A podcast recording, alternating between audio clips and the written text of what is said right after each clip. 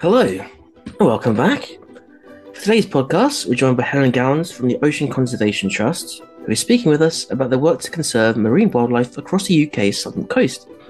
Helen describes their work to protect blue meadows and goes into how the Trust works with fishermen and other stakeholders to create positive relationships between conservationists and industry. If you like this episode and like to follow more on this project, please follow the links in the description. And if you'd like to support us, you can make a donation at restoreourplanet.org or follow us on LinkedIn, Twitter, Facebook, or Instagram. Enjoy the conversation. Hello and welcome back to Restore Our Planet podcast with me, your host, Jack Cole. So today I'm joined by Helen Gowans from the Ocean Conservation Trust down in Plymouth. So Helen, welcome. Um, how are you? Thank and tell us a little bit about your background. Yeah, I'm good, thank you. Happy to be here. Um, so, yeah, I'm Helen. I work for the Ocean Conservation Trust. I'm the Public and Community Engagement Manager here. Um, so, all of the sort of informal learning that we do with the Ocean Conservation Trust, that's what I run. Uh, the charity itself uh, has been set up, and we've got a mission of connecting us with our oceans. So it's a lot of that ocean optimism uh, that you guys talk about a lot, um, getting people in, on, and under the water, and also hoping to uh, protect and restore it as well. So that's what we do. Fantastic. So tell me a little bit about the current state of our uh, marine habitats. So uh, here at the Ocean Conservation Trust, we like to be optimistic. Um, you know, there's there's always a point of return for us, I think, um, but there are areas that particularly need uh, protecting and restoring. Habitats, in particular, um, are sort of declining around the place. Um, the more that we develop, and the more that we use our ocean, uh, not for the best ways, basically. Um, so yeah, there's a lot of work to be done, but I feel like it can be done. Great. Okay. Good start. So tell me a little bit more specifically what kind of, um, in terms of those habitats, what sort of species are there? What kind of ecosystem, um, mammals, that kind of thing? What, what, what can we expect to see uh, in those areas?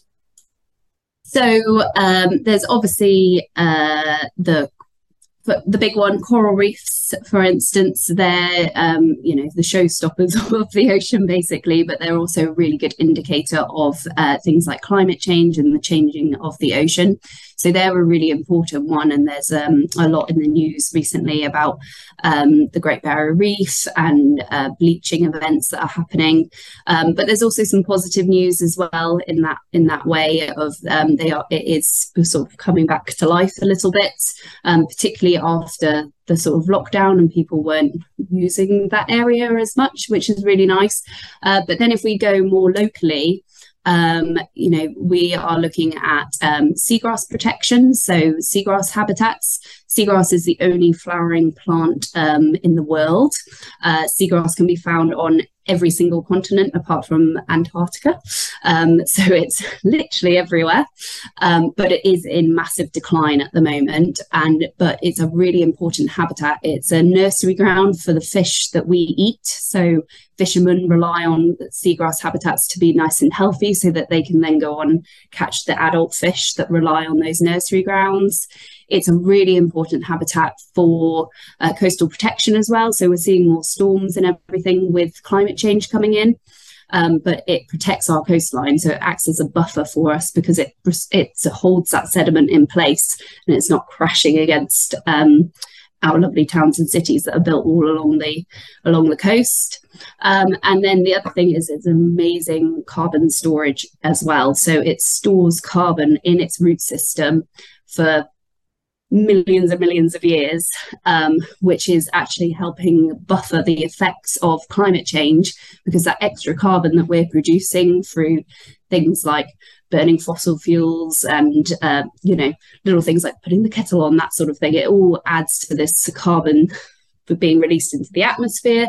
And then this um, seagrass is just an amazing amazing plant that will store that carbon in its root system. It's called sequestering carbon and it's actually more effective than the rainforest at doing this. So it's one of those little secret plants that no one really talks about, but it's actually one of the most important um, ecosystems, I'm going to say, on the planet because we love it here. Good, good, fantastic. Okay, so more specifically, how is human activity affecting the decline in seagrasses? So there's a couple of different ways. So add the more we add carbon to our atmosphere, so the more fossil fuels we burn, the more pressure we're putting on this plant because you know it can only you know it gets to capacity. The other thing is that the seagrass habitat is in decline as well. So we're losing quite a lot of our seagrass habitat. So things like unsustainable fishing techniques will rip seagrass beds up. Um, and because we pull the root system out, and then all of that sediment is released into the ocean and along with all that carbon as well. So um, that's really, really important to consider. And then the other thing is uh, just recreational boating as well. So if someone puts down their anchor in a seagrass bed, it will create an anchor scour, um, which is where the anchor literally will move on the seagrass bed and create this sort of scour where it will rip all that seagrass up. Um, so yeah, it's yeah those are those are the main things that are affecting it at the moment. Okay, so you mentioned the importance of seagrass. What what other species uh, does the you know what's happened to seagrass? Does that have knock on effects on other species numbers or behavior or populations or what? What? Um, yeah, yeah, absolutely. So seagrass, like I said, is a really important nursery ground for commercially important fish. So you've got um, things like pollock, you've got cod. All these little baby fish live in this seagrass habitat because it's a nice, safe area for them to live. Um, things like cuttlefish as well rely on it to lay their eggs on. Um, so things like that. And then globally, um, not in the UK, uh, species like the turtle and the dugong, um, they uh, rely on it. They eat it. They then um, spread its seed, uh, which allows it to grow more.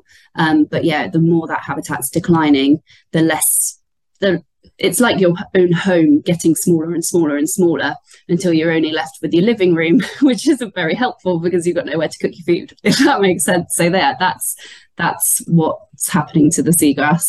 Of course, not ideal. And in terms of a trend, is this something that's sped up quite recently? Has it been kind of like a slow, gradual uh, decline over perhaps a couple of generations? What's the general? Uh, it's it's always been a gradual thing happening over generations, but there is um, there's it has been speeding up in the past um, uh, decade or so because basically the use of the ocean is getting more and more. There's more pressure on fishermen to bring in more fish um, as the population's growing. So uh, these unsustainable fishing techniques are being used more and more and more.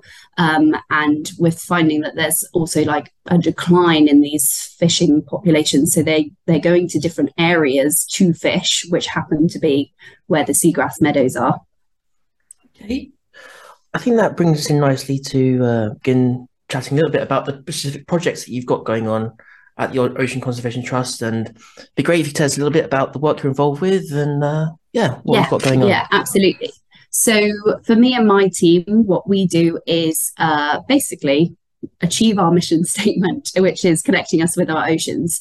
So, um, here based down in Plymouth at the National Marine Aquarium, the aquarium that the charity owns and runs, we create experiences for people to connect with the ocean. So we have our amazing conservation pathway that we follow, which is experience and participate. So you do an experience with us, whether that's snorkeling on these lovely seagrass meadows, coming to the aquarium, joining in with a show about sharks, something like that. Uh, you have this amazing experience with us. Through that experience, you discover and learn something new. And then hopefully you go on to connect with the ocean in a really positive way uh, and then act to protect it as well so that's our sort of public and schools facing um, side of things. So we have a big schools program as well, where we get schools to come to us and we do workshops with them, and it's all linked to the national curriculum as well. Um, so that's really important for us. And then we've got our restoration, habitat restoration side of things as well.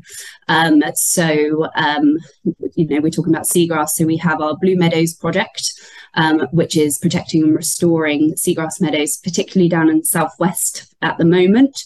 Uh, the Blue Meadows program is very ambitious, and we're going to uh, protect and restore 700 acres over five years, and that's 10% of the UK's seagrass uh, population um, or habitat. So, um, yeah, really ambitious but really exciting project.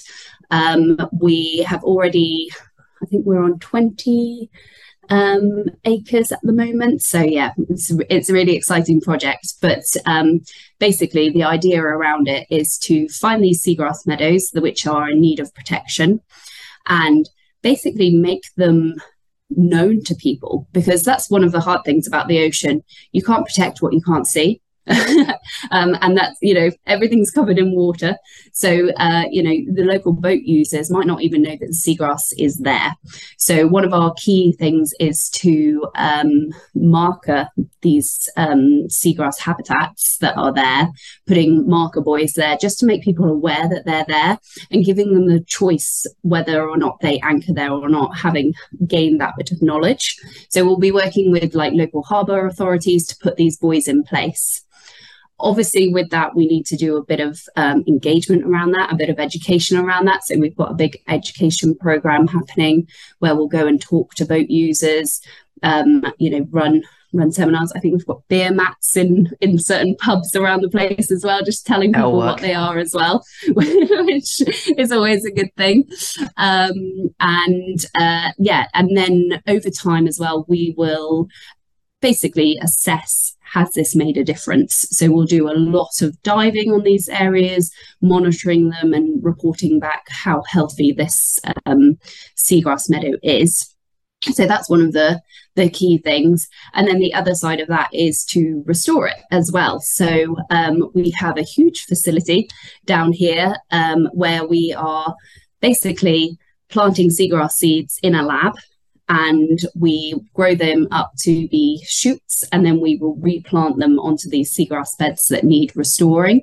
Um, it's a lot of um, we're trying lots of different techniques to do this to see which one's the best one, which one's the most efficient one, which one produces the best results when, after we planted them. So we've got an amazing team here that do a lot of that work, um, go diving quite a lot, which is nice for them. Um, but yeah, that's so that's our Blue Meadows program as well. Sorry, what was the timescale for that in terms of into the future? Is that like a long term plan or? Yeah, so at the moment we've got funding for five years, so it is a funded project. So um, that will be over five years that we are are doing this. Um, but you know the work never stops. we hope that we can continue this for many, many, many years to come, and just keep restoring this this seagrass, and then hopefully expand the project as well to be all around the UK. And then if these techniques work, there's potential to take it abroad as well. Fantastic. And what have been some of the uh, perhaps unexpected day to day challenges that you faced um, in your work? Um, you know, everyone we speak to comes with a different background and a different story and a different connection to the ocean. So I think one of our major challenges here at the Ocean Conservation Trust is tailoring, tailoring our messages to the right people. And, you know, I, I say quite often say in my job, I ask a lot more questions than I give answers to because I get to know my audience quite a lot. And that can be quite challenging because sometimes it's quite slow. Um, but as long as you know your audience, you know how to get those messages across, but it's very time consuming. Uh, so, for instance, I wouldn't go in and talk to a school group the same way that I would talk to a, a group of fishermen that I'm trying to influence because it just wouldn't go down well, um, basically. Um, so yeah, there's a there's a lot of different techniques we have to use when talking to people. Um, but having said that, you know, conservation it starts with people. So that is the the crux of what we do. We have to get people involved and uh, feeling like they're a part of it and that they can make a difference as well. Um, otherwise, there's there's not much point in doing our work because it will just be undone immediately. Absolutely. So public engagement and you know awareness uh, raising is obviously a really crucial part of uh, you know conservation and, and, getting the ball rolling. You mentioned there's sort of different techniques that um, you might use for different groups, and I was wondering because perhaps some people in our audience, including myself, might be engaging or beginning to engage in something similar to to the work that you do, and I was wondering how would you approach, say, fishermen or these different groups differently? What sort of different techniques, different approaches, perhaps what different things do you bear in mind when you're talking to these different yeah. uh, people? So yeah, it, it it's a difficult one to answer and something that people literally spend their lives trying to write papers on and that kind of thing. So, um, with a group of fishermen, for instance, you know, we're talking about their livelihoods here. So it, they are sensitive topics that we're talking about. You cannot just go in all guns blazing, like, hi, you need to stop fishing here because no point they will just turn their back on you and carry on their daily lives but having said that most fishermen that we engage with are really interested in that sort of science behind fishing and why it's important to protect some areas so that the fish can you know grow up and be happy be happy grow up and and grow big enough that they can then be caught for, and the fishermen can make their livelihoods off of it. So that's one thing that we consider a lot when we're talking to a group of fishermen is you have you have to be quite sensitive to their needs and their topics as well especially you know it's pretty hard times at the moment. um, so people do need to make money. And yeah, we consider that as well. Um, when we're talking to, say, we get a family group into the aquarium, it's really important that we get to know that family group. So, you know, have you have you visited a beach today, or you know, when was the last time you went to a beach? Those kind of questions are really important because it gets us um, sort of gauging how they interact with the ocean. Because you get some people that come to the aquarium and they've just come because they wanted their toddler to run around the building, basically, something to do. But there's always that hook that you can get them in on um, to sort of like start up these conservation topics as well. So that's something really important. Um, we're actually running a project at the moment called Think Ocean, uh, which is getting people to think about the ocean in their daily lives. Uh, and it's an online tool that people can use. And you basically run through a series of questions about your connection to the ocean. So, you know, what things do you do to protect the ocean? When was the last time you visited the beach? How does this picture of the ocean make you feel? And it basically categorizes you at the end, it sorts you in the end into uh, different shoals. So we have the head shoal, we have the heart shoal, we have the hand shoal, and then we have a new starter. And it basically starts people off on their journey to these pro ocean habits that they can do, but it's tailored to the type of person that they are and how they already interact with the ocean. So it's easier for them to get involved in it. So, for instance, the heart shoal, which I'm in, you know, you've got that already got that love for the ocean, that affinity with the ocean, that sort of sense of calm when you go to the ocean. So, um, the that's that's that shoal, and the suggestions for it are very sort of things that you can do at home in your home with it, with, so that you can bring the ocean home with you as well. And then the head shoal is very much you know they're the they're the people that like to discover something new uh, about the ocean. So it's finding ways to connect them to the ocean. And then hands are the very practical people who like to get involved with beach cleans and stuff like that. So it's just little ways to suggest how people can can protect the ocean but trying to tailor it to, to them as a person basically mentioned that you're part of the Heart Shoal, and you uh, said, uh, "Yeah, Heart right, Shoal." Right. How and how how might someone, as you say, bring home the ocean with them?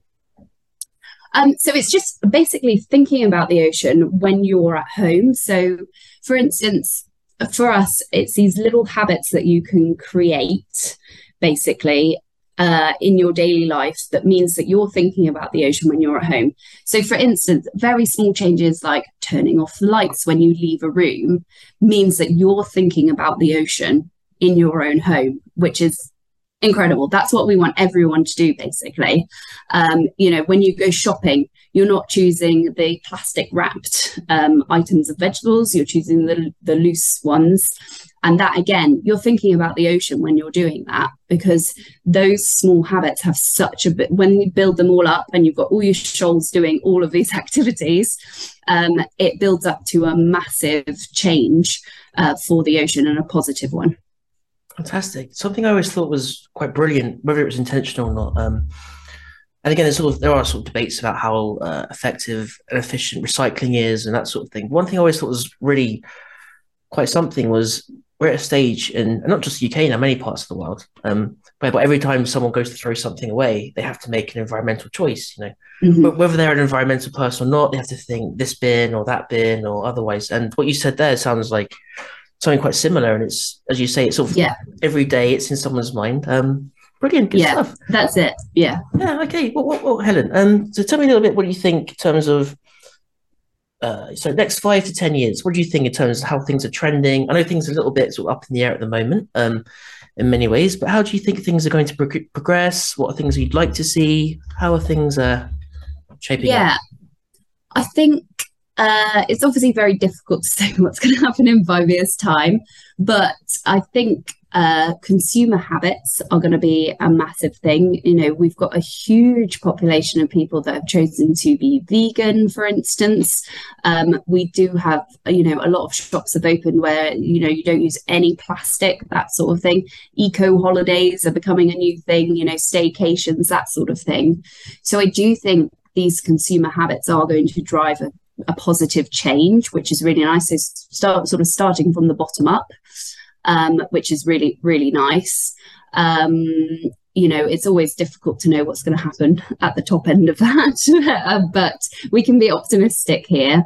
But I think as well, like um, there's a lot of projects now working on this habitat restoration side of of conservation, which is really key because if you don't have the habitats, you don't have the fish, the animals, uh, all the benefits of that habitat happening. So that's that's really important. But it's really nice to see that there is a sort of key focus and a drive towards that. Um, which is really nice. And and we do get massive support from the general public as well around those projects. Um, so yeah, I think I'm very optimistic, but I think that's because I'm a part of the heart shoal, basically. um, yeah, I'm very optimistic, but I think our charity is very optimistic as well. Um, and I think, yeah, there's, there, I think there's good things to come. Yes, I think that's a nice place to, to finish. So, Helen, where can people find you, support your work, see what work um, you've got going on over at the Ocean Conservation Trust? So, different ways. So, we've got our website, um, oceanconservationtrust.org. If you're particularly interested in our Blue Meadows project, that's a different website. So, it's bluemeadows.org.